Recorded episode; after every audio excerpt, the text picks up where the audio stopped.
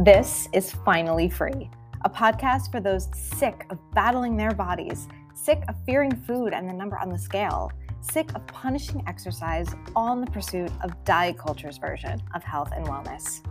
I'm Alana Vandersloos, a certified intuitive eating counselor, eating disorder survivor, and the founder of Freedom with Food and Fitness, where I offer group coaching for women who are ready to heal their relationship with food in their bodies and become their healthiest, happiest, most confident selves without ever having to go on another diet.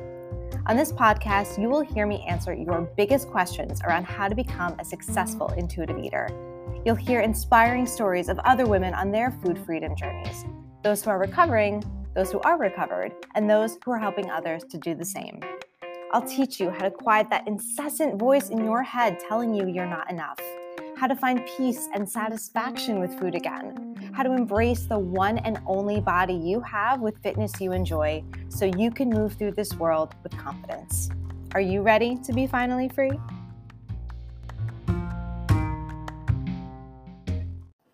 Before we get started, I want to remind you of everything I have to offer with Freedom with Food and Fitness. First, I offer group coaching. My 10 week intuitive eating coaching program is called Defy the Diet, and it blends intuitive eating principles and mindset work in a hybrid format that blends group and private coaching to give my clients amazing results. My summer cohort client, Adriana, had this to say about me as her coach. She's helped me develop a healthier relationship with food and helped me uncover the root causes of my disordered eating. She's very open mm. and honest about her own mm. struggles in her journey, which empowers me and the other ladies in the group to have deep conversations about the challenges and pressures we face from diet culture in our society. Oh, I love it. And I love you, Adriana. If you are someone who wants true mental and physical health without restriction and obsession, stop overeating, find consistency in nutrition, movement, and self care, and take the guilt out of wellness, this program is for you. My fall cohort is full and enrollment is closed, but all is not lost, love. Get on the waitlist for winter, which will run January 2nd to March 6, 2023. I cannot think of a better way to start the new year. If you're interested, go to bit.ly slash defy the diet waitlist to get put on the waitlist and be the first to know when enrollment opens. Again, that is bit, B-I-T dot L-Y slash defy the diet waitlist. Or go to freedomwithfoodandfitness.com and click on the waitlist tab. If you're not quite ready for coaching, check me out on Instagram at Freedom with Food and Fitness. There, I have free quizzes to assess your relationship with food and fitness, articles I've written, exclusive blog posts for my email list people, and free intuitive eating worksheets, videos, and so much more. In today's episode, I'm talking to Nicola Salmon, a fat positive fertility coach and author of Fat and Fertile. She helps fat folks navigate getting pregnant in a weight obsessed world and advocates for change in how fat people are treated while accessing help with their fertility. Nicola uses her unique fat positive framework to support people in finding their own versions of health without diets, advocating for their bodies, relearning how to trust their body, and believing in their ability to get pregnant. Nicola and I talk about how being in a larger body as a young person affected her relationship with the other women in her family, namely her sister, her mother, her battle with polycystic ovarian syndrome, PCOS, and trying to conceive her son, and how she uses the fat positive framework to help other women conceive and also receive quality, equitable health care in larger bodies. As someone who went through fertility issues as well, albeit in a smaller body, I very much resonate and feel a connection with any woman who struggles with starting a family if she wants to. So, this was a really especially wonderful and connecting conversation to have with Nicola.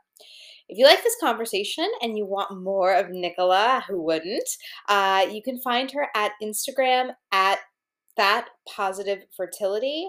Same with Facebook at Fat Positive Fertility. And her website is nicolasalmon.co.uk. And there you can also get her book, Fat Person's Guide to Getting Pregnant. So without further ado, here is my conversation with Nicola Salmon. Hello, Nicola. It's so nice to have you today. Um, uh, let's let's make sure we're on the same page uh, before we kind of dive into what you do. Um, just in regard to terminology, you're mm-hmm. comfortable using fat as a descriptor, correct? Absolutely, yeah. Okay. Um, so I'll probably interchange that with, um, you know, in a larger body, uh, just because I know not everybody's comfortable with the word fat. Um, but let's start off with your childhood. What was your relationship like with food and your body growing up? Mm, so it was complex, to say the least. So I was never a child, child that was in a very large body, but I was bigger than my sister. So I have a sister who's like three years younger than me. Um, so the best way that I understood about my body was like how it was treated compared to hers. Mm. So it was never like explicit, like you're different, you're fat, but it was always like, oh, you should have these different snacks from your sister because these are lower calories. So there was always this underlying sense of, you know, trying to eat healthier or, you know, do the actions without kind of being explicit about it. And my mum went through her own kind of weight loss journey. So I was almost like brought in as a part of that and something we did together. So so it was kind of yeah, fraught with those kind of experiences of knowing that I was different, but not really understanding what that meant or what that kind of should look like. Um I when I got my menstrual cycles at 13, they were super irregular. So I think I only had one menstrual cycle up until I was 16. And it was then that I was diagnosed with PCOS or polycystic ovarian syndrome. Um, and that was the thing that really kick-started my weight loss, weight gain, yo-yo dieting cycle because I was told I wouldn't be able to get pregnant. And the doctor said that, you know, you need to lose weight. So that's the thing that's going to cure you, going to fix you. So that was kind of, yeah, the real thing that kind of kick-started a lot of the more serious um, like implications around food and like really really impacted my relationship with food and my body sure and i know i'm, I'm sure a lot of uh, listeners either have been diagnosed with pos pcos or have an idea um, that maybe they do have pcos but, but i'm going to table that in a second i, I kind of want to go back how first of all did your mom kind of looping you in to her weight loss journey did that in your mind forge this connection between dieting and weight loss and having community with women? Mm, completely, because like the community aspect is always, you know, amazing at these kind of things. Like everybody feels like they're in a club and they're all together.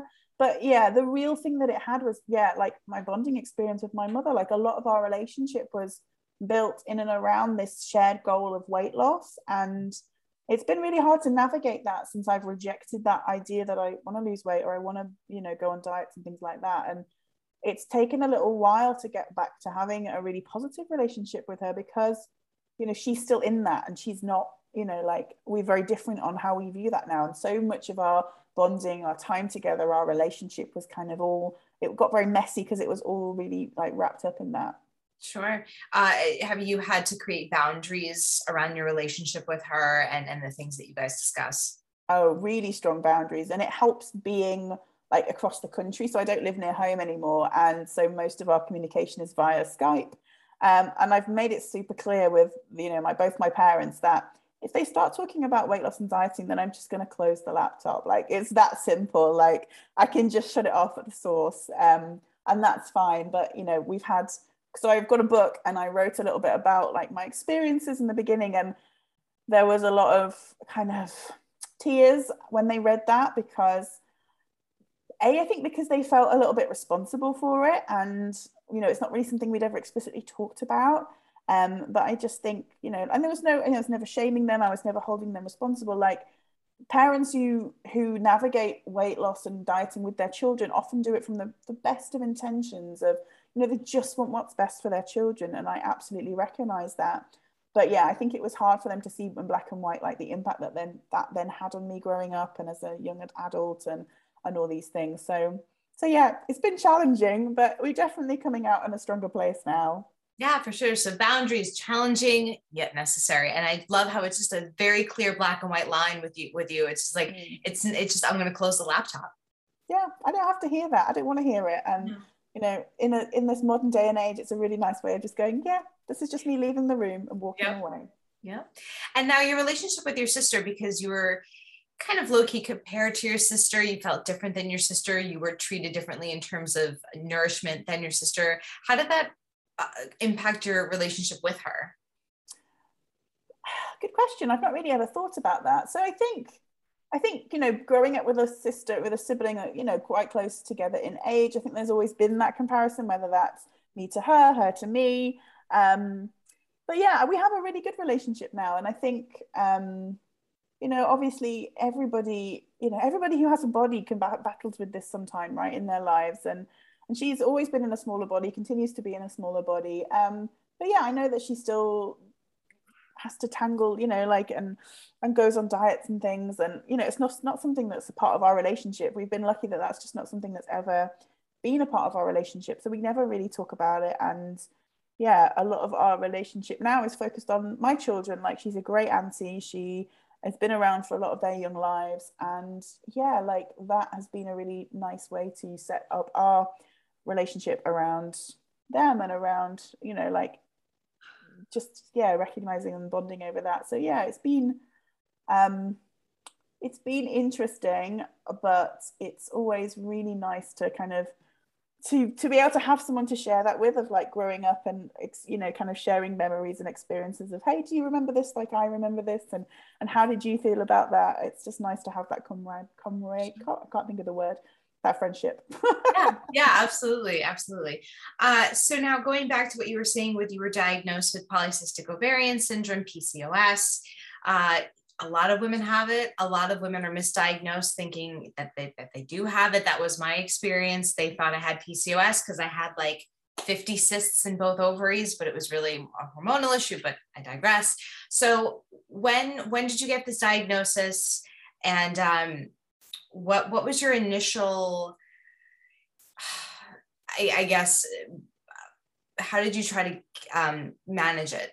Mm, so i got my diagnosis 20 years ago so i was 16 um, and for me my symptoms were i had excess facial hair i was in a bigger body i had really irregular cycles um, acne and then obviously when they kind of did further investigations i had high levels of testosterone and the cysts on the ovaries or the immature follicles. Um, so it was kind of classic PCOS as you kind of imagine it, but we didn't have the internet, we didn't have support groups, there was no information. So I didn't really have any access to any kind of support. It was just weight loss, hormonal contraceptive pill, and that was it. Like that's all I was given.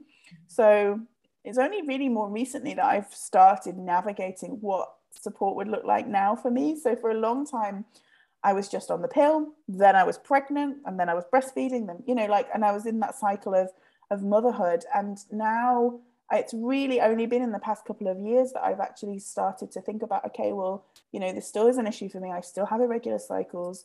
I still have all the classic symptoms, but how can I navigate this from a non-diet perspective? So looking at things like supplementation, looking at how I move my body in ways that feel supportive, um, you know, really finding the pieces of the puzzle that help me in terms of navigating these symptoms and you know recognizing what's going to be really helpful for my own PCOS now. Okay, great. And and you champion um, uh, women in larger bodies uh, who have PCOS, and you you are one of the pi- not not pioneers, but one of the one of the larger players in the fat positive community. I would consider you because um, I see you everywhere. Yeah. And so so how did you find that community? Oh, I mean, I was just super lucky. So after the birth of my first son, I was still in diet culture, still very much in the case of like making my body smaller, wanting for, to, to have that for myself. And it was a, around about when he was six months old. And I just thought, you know what? I am talking about my body in such a way that feels so detrimental, not only to my health, but if he started repeating back some of the things that I was saying, I would be mortified. And I really recognized that about the way that I spoke about food as well. I just felt like it was just enough. Like, you know, as a new mum, I was exhausted. I was just like, I don't have the energy to continue with this, to continue trying to be somebody different, to make my body smaller. If it's not happened now, it's probably not going to happen. So, what about if we just try doing something different? So, I decided I made myself two promises. I was not going to weigh myself anymore and I was not going to diet anymore. Um, and it's not been linear, it's been up, it's been down, it's been round and round and round. But uh, luckily at that point, you know, Instagram, this was what like six years ago, seven years ago, you know, and slowly over time, I found these incredible fat people who were just living their lives. And fat wasn't a thing. Like it was just, yeah, I'm fat. So what? Like I'm enjoying life. I'm being happy. I'm being, um, you know, I'm taking doing all these incredible things in the world and being fat is just not it's just a non thing it's like nothing and that really inspired me i just was like wow like before that i just didn't have the comprehension that i could be fat and happy it was an either or um so it just blew my mind and then as I was already trained as a fertility coach at the time, I was already doing fertility acupuncture, which is where I kind of started. Um, and then it just, I was just realized like, oh my gosh, like diet culture is so insipid in the fertility world, it is everywhere. Even folks who aren't, you know, quote unquote obese, like um, people who are maybe slightly higher weights than they'd expect to be, but not like significantly higher. It's diet, diet, diet. Every single fertility clinic, every single fertility support person, it's all about dieting and weight loss and managing weight. And I was just like, this is awful. Like, this is just like, I just cannot believe how how badly this this is you know is treating people like people deserve so much more than this and it's not helpful no it's not it's not um especially when you know there's you can look at somebody and not realize that they have an eating disorder. Like somebody in a larger body could 100% be starving themselves. So when you tell them that they need to lose weight, all you're doing is trigger, triggering an eating disorder that's already there. And people don't realize it. And I, th- I think that it's just the easier option to say you know, and it's just the cheaper option to say for physicians to stay instead of digging more with some more diagnostic tests. It's like, oh, just lose some weight. Yeah. But it's wonderful that you found that community because you're right. It's like, okay, I'm fat and I'm happy. I'm thin and I'm happy. I have blue eyes and I'm happy. I have brown eyes and I'm, it's just it's just another descriptor. We have to take the power away from it. Absolutely, and that was one of the most liberating things to do is yeah. to to start accepting the word fat and just being okay with it. And now my kids call me fat, you know, and it's just a part of who I am, and it's not a big deal you know we always talk about you know not commenting on people's bodies because i really want them to just not talk about it and it just not to be a big deal and everybody's body is different. So you know it's navigating that yes fat is okay for me but you know we don't want to offend other people who may have used had that word used against them in a violent way. So it's navigating this world and but language is super important. So using and reclaiming that word has been yeah such a big piece of my journey that's awesome. That's so great. And then you you now help women in larger bodies conceive and you have this fat positive framework. So can you talk a little bit about the framework? Yeah, absolutely. So initially when I started doing coaching, it was, you know, kind of a one size fits all program. But the more that I started working specifically with fat folks, the more I realized that actually their needs were really different from people in smaller bodies because there's a huge piece of like advocacy where they are not being um, not being able to access care. And that is a huge reason why folks don't often get pregnant is because they don't have access to the same tools and treatments as folks in smaller bodies. So the fat positive um, framework is to do with F is for formulate. So that's about creating a healthcare plan without dieting and weight loss that, you know, really helps you navigate what you want in terms of your own health goals. So we try to make it as accessible as possible in terms of, um, you know, everybody's got a different health everybody's got different aims about what health looks like for them. There are so many people with chronic health conditions that health isn't going to look like this you know fitspo on instagram who's got you know ribbed abs and whatever. Like health is going to be different for all of us. So it's about finding where you are where you want to be and navigating that in really small baby steps. Um, then the a is for advocacy so really helping people with tons of research tons of support tons of tools around how to advocate for themselves in a bigger body um, and also when to, to know that it might not be safe to do that and what other things that you can do and how to find healthcare professionals. Like there's so many different ways that you can um, navigate that.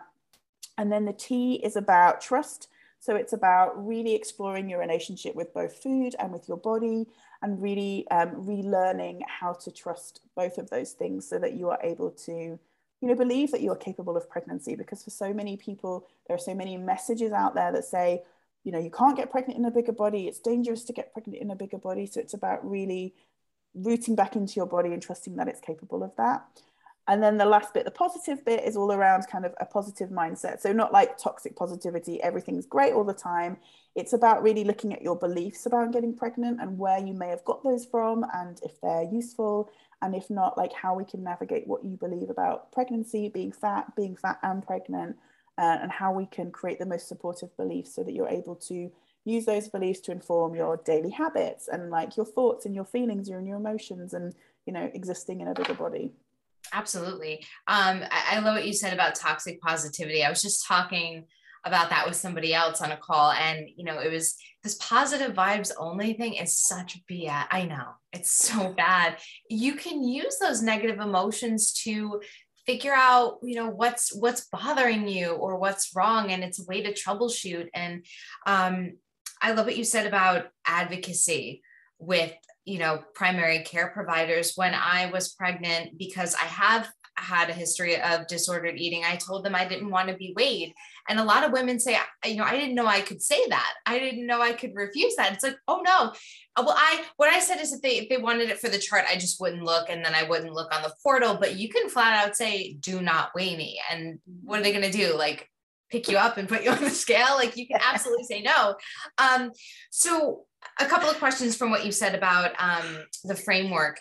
Uh, number one is is there a resource or a place where people can find you know health at every size fat positive um, primary care providers or obgyns so I've got a list on my website of fertility clinics specifically that I've found that have been supportive.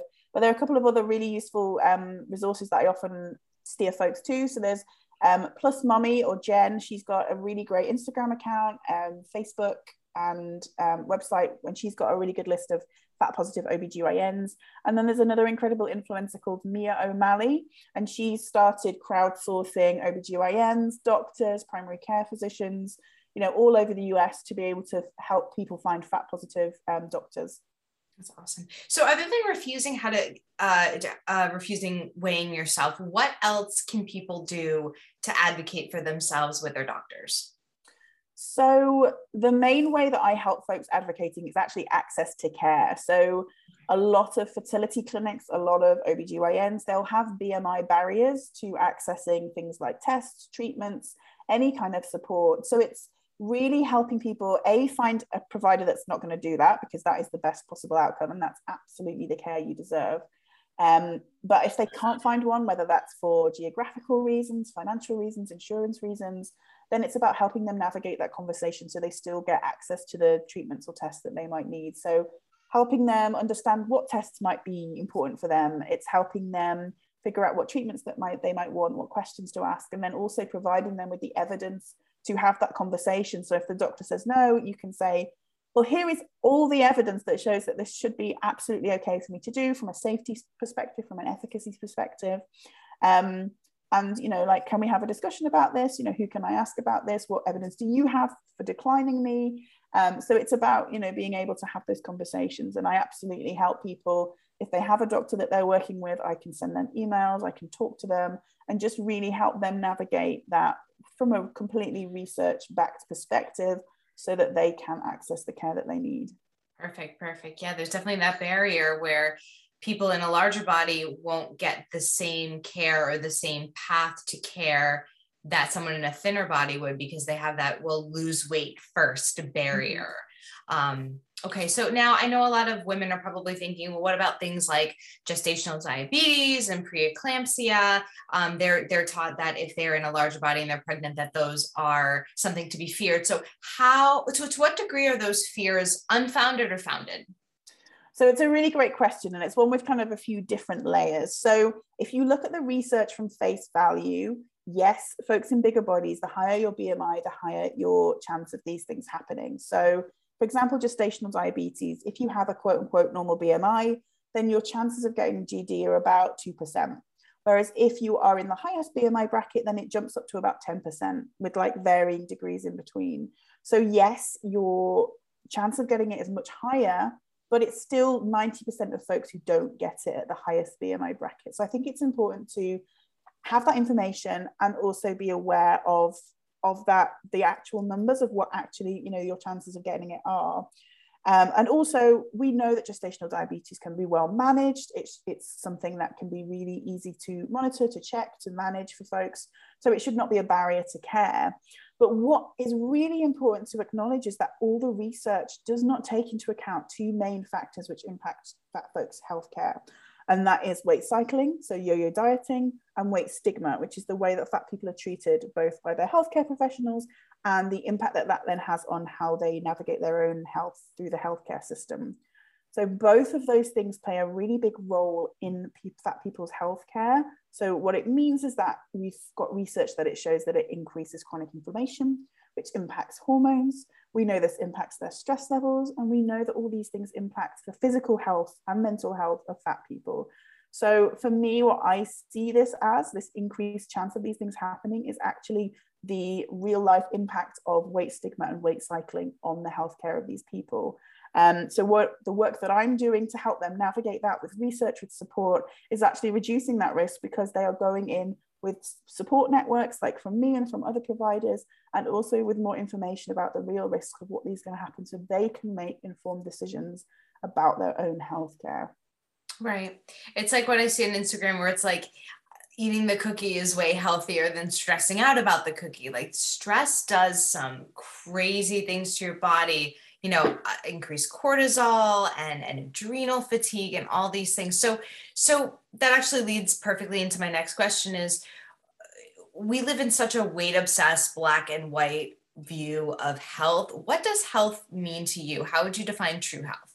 Mm, so yeah you're right like this black and white idea is always a really dangerous trapping to fall into and like everything is on a spectrum right? Everything should be able to live on that spectrum from one point to the other and i think for me health is the same like it varies on a day-to-day basis of what a my health is going to look like and being okay with that and b the things that i want to do to promote health in my life depending on my menstrual cycle how much sleep i got like all those things but i always take it back to super simple basics so sleep and rest is a huge component of my health um, and I really, really value having those things in my daily life.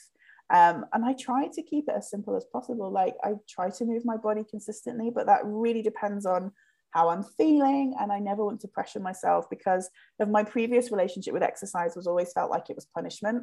Um, and it took me a long time to heal from that. So it's for me, it's about really being kind to myself. I think that would be the essence of what my health is, is being kind to myself and looking after myself in the best way I can in the moment that I'm in. Perfect. I'm so glad we were able to talk today. I have one final question for you that I ask everybody, and that is since this podcast is called the Finally Free podcast, what does it mean to you to be finally free? Mm, that's such a good question.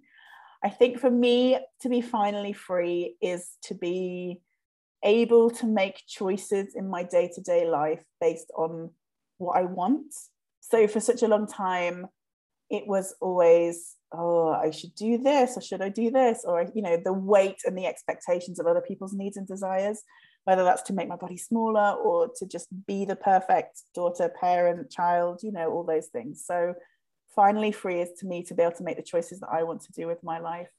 So yeah. Awesome. Thank you so much for meeting with me. This was fantastic. Thank you for having me. This has been such a joy Of course. All right. We'll talk soon. Bye. So that is it for today's episode. Seriously, of all the podcasts you can be listening to, I'm so honored that you took the time to listen to mine. I'm also so proud of you for taking this small step forward toward food and body freedom. If you like what you hear and you want to work with me as your coach, go to freedomwithfoodandfitness.com to schedule a free 15 minute discovery call. That way, I can hear your specific needs and set up a game plan for your success. I would also be so, so grateful if you could subscribe, follow, rate, and review this podcast so many more people who need help with dieting, body image, disordered eating, and fitness can find our message of freedom. Until next time.